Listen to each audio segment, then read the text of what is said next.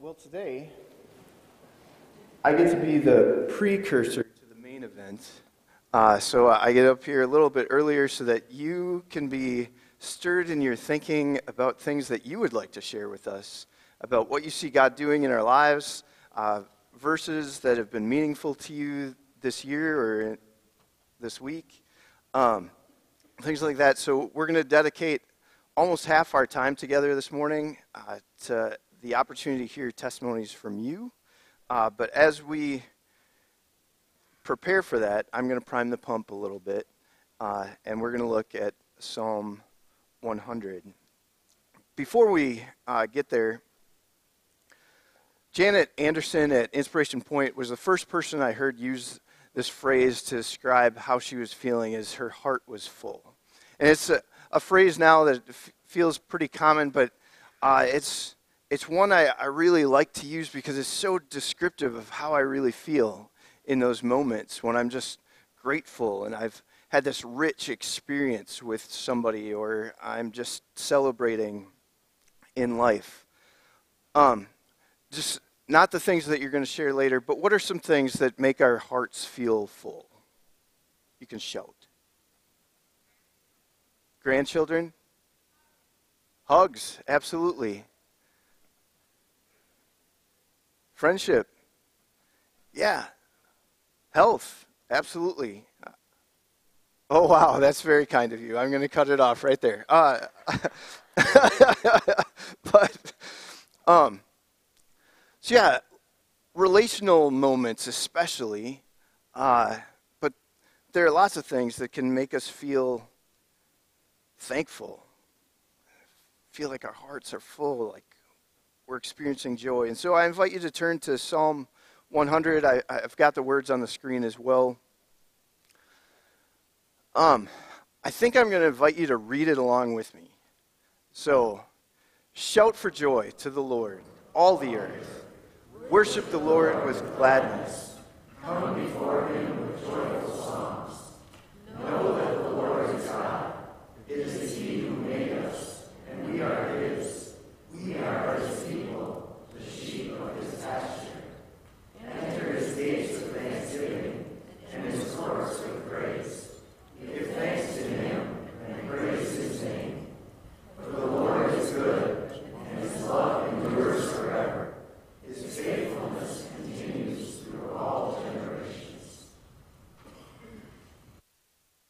So I want to take a little bit of time to reflect on this psalm uh, as it invites us into this thankfulness and gratitude and joy before God. Now, as we consider thankfulness, I think there are two ways, two key ways. I'm sure there are lots of nuances that we could come up with a lot more to talk about, but two key ways that we can use this psalm and the first is that thankfulness is an explosion of praise. So we're just, our hearts are full. We're in that moment, and we just want to exalt about who God is and what's happening in our lives. And we can kind of use this psalm as kind of a script, it's kind of our diary, even. As we go verse by verse through the psalm, we just know, oh, this is what I feel. Shout for joy to the Lord, all the earth. Like everyone should experience how great and awesome God is because I'm experiencing it in this moment. When our hearts are full, this describes how we feel. There are a number of situations where that might be true when we finally achieve our dream job or we get that promotion we've been working so hard for at work. Could be uh, getting an A on that project at school that we worked so hard at or maybe getting an A on that project we didn't work so hard at. Um, as we mentioned before, it could be spending time with a good friend. Family get togethers, the ones where we all get along and we see everybody, all the cousins playing together, and we just think, oh, isn't this so beautiful? Not all our family experiences are like that, but when we experience them, they make a, our hearts full. Those moments where you feel so close to God you're reading His Word, and it just feels like He's speaking right out of the page, right into your life, and you know exactly what He's talking about. Those moments when our, our prayers truly feel like personal conversations where we can sense that God is really interacting with us and He's hearing what we're saying and we just feel enveloped in His presence. In those moments, and many like them, we can say, Shout for joy to the Lord, all the earth. Worship the Lord with gladness. Come before Him with joyful songs. Know that the Lord is God. He's so awesome and He's amazing. And it's incredible to see the ways that He's working in our lives. It is He who made us. We are His. We are His people and the sheep of His pasture. Enter His gates with thanksgiving and His courts with praise. Give thanks to Him and praise His name. And His praises just kind of drip off our tongue and they just bubble up to the surface and they just, ah, we're in that moment and it's just so good. Enter his gates with thanksgiving, his courts with praise. We're reminded of how God invites us into his very presence, into his throne room, not just like the foyer, but into his throne room. Hebrews 4:16 tells us, "Let us then approach God's throne of grace with confidence, so that we may receive mercy and find grace to help us in our time of need." And as we experience that opportunity to just rush into the throne room of the God of the universe and know that we get to spend time with our heavenly Father and that he invites us to come in and share all the stuff of our lives with him and that he's at work in our lives we just at times we're just overwhelmed by it. And Psalm 100 is our script, it's our diary, it's exactly where we live, and we declare the praises of God. Because we're reminded again and again that the Lord is good and his love endures forever. His faithfulness continues not just now and in the days to come, but through all generations. God's amazing, and when we experience it, we exalt, we celebrate, we praise. And Psalm 100 is right where we live. Some of the things that make my heart full these days, uh, we had confirmation Sunday a couple weeks ago, and, it, and I was just so proud of those students. It was such a rich experience to be able to sit down with each of them and talk with them about their relationship with God and to see their projects and their creativity. It was just a, a beautiful moment for our congregation. My heart is full as I watch you care for one another. Uh, as we find out about needs in our con- congregation in general, or uh, as I see life groups kind of rally around each other, uh, it's just it's beautiful and rich and wonderful. My heart is full as I watch our staff and volunteers live out their giftedness and serve and bless people and just like when you can see God fanning into flame the gifts that He's given and how it's blessing our congregation and blessing people beyond our congregation, it's just, it's beautiful.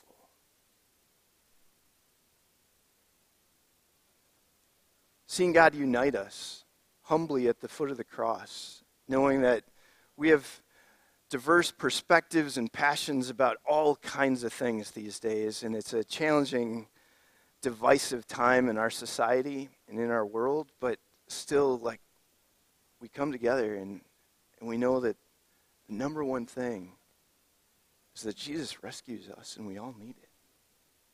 And we come together united as His Word, and it's a beautiful thing that causes me to celebrate. Uh, on Wednesday nights, there's this beautiful time, uh, sometimes before programming starts, but certainly after, where in the gym, uh, it's mostly secondary students, so middle school students, high school students, and adult leaders, uh, and they play, sometimes you've seen this big blue frame. Uh, it's called nine square, and you just hit a ball up through the square, and if it comes through yours, you have to get it back up. Uh, and students can get really competitive with it, but even students who aren't can play right along with them, and it's super fun to watch middle school students, high school students, and leaders all interacting together with big smiles on their faces and having a great time. Um, there are lots of beautiful things that we're experiencing that make our hearts full. But the second way we experience thankfulness and can use this psalm is when we experience thankfulness as a discipline. Because sometimes our hearts don't feel full. They feel broken, threatened. And at those times, this psalm doesn't feel like a script or a diary. It feels like a reminder of something we once knew, something that's true. It anchors us. But we have to practice it because it's not living large in our lives in those moments. But when we practice thankfulness as a discipline, it grounds us, it steadies us. It reminds us, reminds us of whose we are and where we find hope. This psalm then serves as a reminder that helps us find God in the midst of pain and reminds us that our pain is not the only true experience. Because when we're wounded, those wounds can define our whole experience. It, it gives us a new set of lenses through which we see the world oftentimes and through which we perceive God at times. And in those moments, thankfulness doesn't feel like it's bubbling up from the core of who we are, but it's still a rich and important practice. Throughout Scripture, we're, we're taught as God's people to be thankful, to be mindful of who God is and how He's at work to be thankful in all circumstances, not necessarily for everything, but thankful in the midst of everything. And then we use this psalm as a guide, as a reminder, as an anchor. In the midst of our pain, we read, Shout for joy to the Lord, all the earth. And we're reminded how, of how great God is. We're also reminded that in the midst of our pain, there are other people whose joy is totally overwhelming and bubbling over and effervescent, and it's defining who they are and how they experience life, that our pain is not the only reality. Worship the Lord with gladness and come before Him with joyful songs. We know that even in our pain, even in our frustration, even in our confusion, the God of the universe invites us to come close to Him. And even that passage in Hebrews chapter 4 that says, Come with confidence into the throne room of God and experience His mercy. Well, the thing that invites us into that is to say that Jesus is our great high priest and He was tempted in every way and He knows how hard it is to live here. So when we experience those things, we can race to Him, and it's good for us. Know that the Lord is God. Be still and know that He is God. He's the one who made us, and we can trust Him. It's important as we think about singing those songs of joy to remember that this is one of 150 Psalms. And there are a lot of them that talk about hard things. So while this one says, Come and sing joyful songs, there are lots of Psalms that give us words to sing hard and confusing songs as well that God invites us to be honest, but that He's always good. This psalm then solves as a reminder that the Lord is good, His love endures forever, that we are His people, the sheep of His pasture, and He cares for us, and we can trust Him. He's with us, caring for us, rescuing us. That He's the God who saves, and we could give thanks for that. In Luke chapter 10, Jesus sends out a bunch of people on a mission trip, and then they come back rejoicing. They're in one of those moments where this is their script and their diary, and they're so excited. And they run up to Jesus and they're like, Lord, Lord, even the demons had to run away when we called out to them and commanded them in your name. And Jesus says, rejoice, not that the demons listen to you, but that your names are written in heaven. And that is an anchoring reminder for us when our hearts are not full. And we don't feel thankful for the circumstances in our lives, but we know that who God is is real, and what Jesus has done for us is real. And as we trust in Him, our names are written in heaven, and there's a future that is better for us. It won't always be like this. 2 Timothy chapter 2 reminds us here's a trustworthy saying If we died with him, we will also live with him. If we endure, we will also reign with him. There's hope. If we disown him, he will also disown us. If we are faithless, he will remain faithful, for he cannot disown himself. He is faithful through all generations. And even when we're struggling, even when our hearts are not full and we feel faithless, sometimes we are, and sometimes we just perceive maybe we are because we're supposed to be happy in all circumstances. And I don't think that that's a myth. Um, but even in those moments where we are not full of faith, God remains faithful through all generations. His love endures forever, and He rescues us. And so sometimes we come before the Lord in exuberant praise, knowing that our hearts are full and we just don't know what to do except to say, Lord, you are awesome. And I'm so grateful. And there are other times that we come before Him and we say, Lord, I don't understand what's going on. But I know you're good. And I know you're faithful. And I know you're here. And even if it doesn't feel like it, I'll trust you. Thanks for being with me. Let's pray. Father God, we come before you this morning and we are grateful. We give you praise because you are good. You are the great I am, the one who is, the one true God who exists and is at work. You are the God who saves. And we need you, and you're all that we need. You are enough for us. so we thank you and we give you praise whether we're feeling really close to you and overwhelmed by that fact right now, or we're feeling distant and uncertain, we can give you praise because we know it's true that you love us.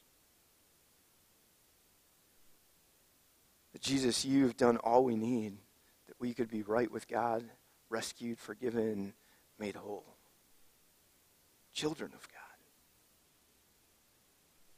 And so we give you praise and honor today, Lord Jesus. And in a moment, we'll share even more of what's on our hearts and minds. But we thank you. In Jesus' name.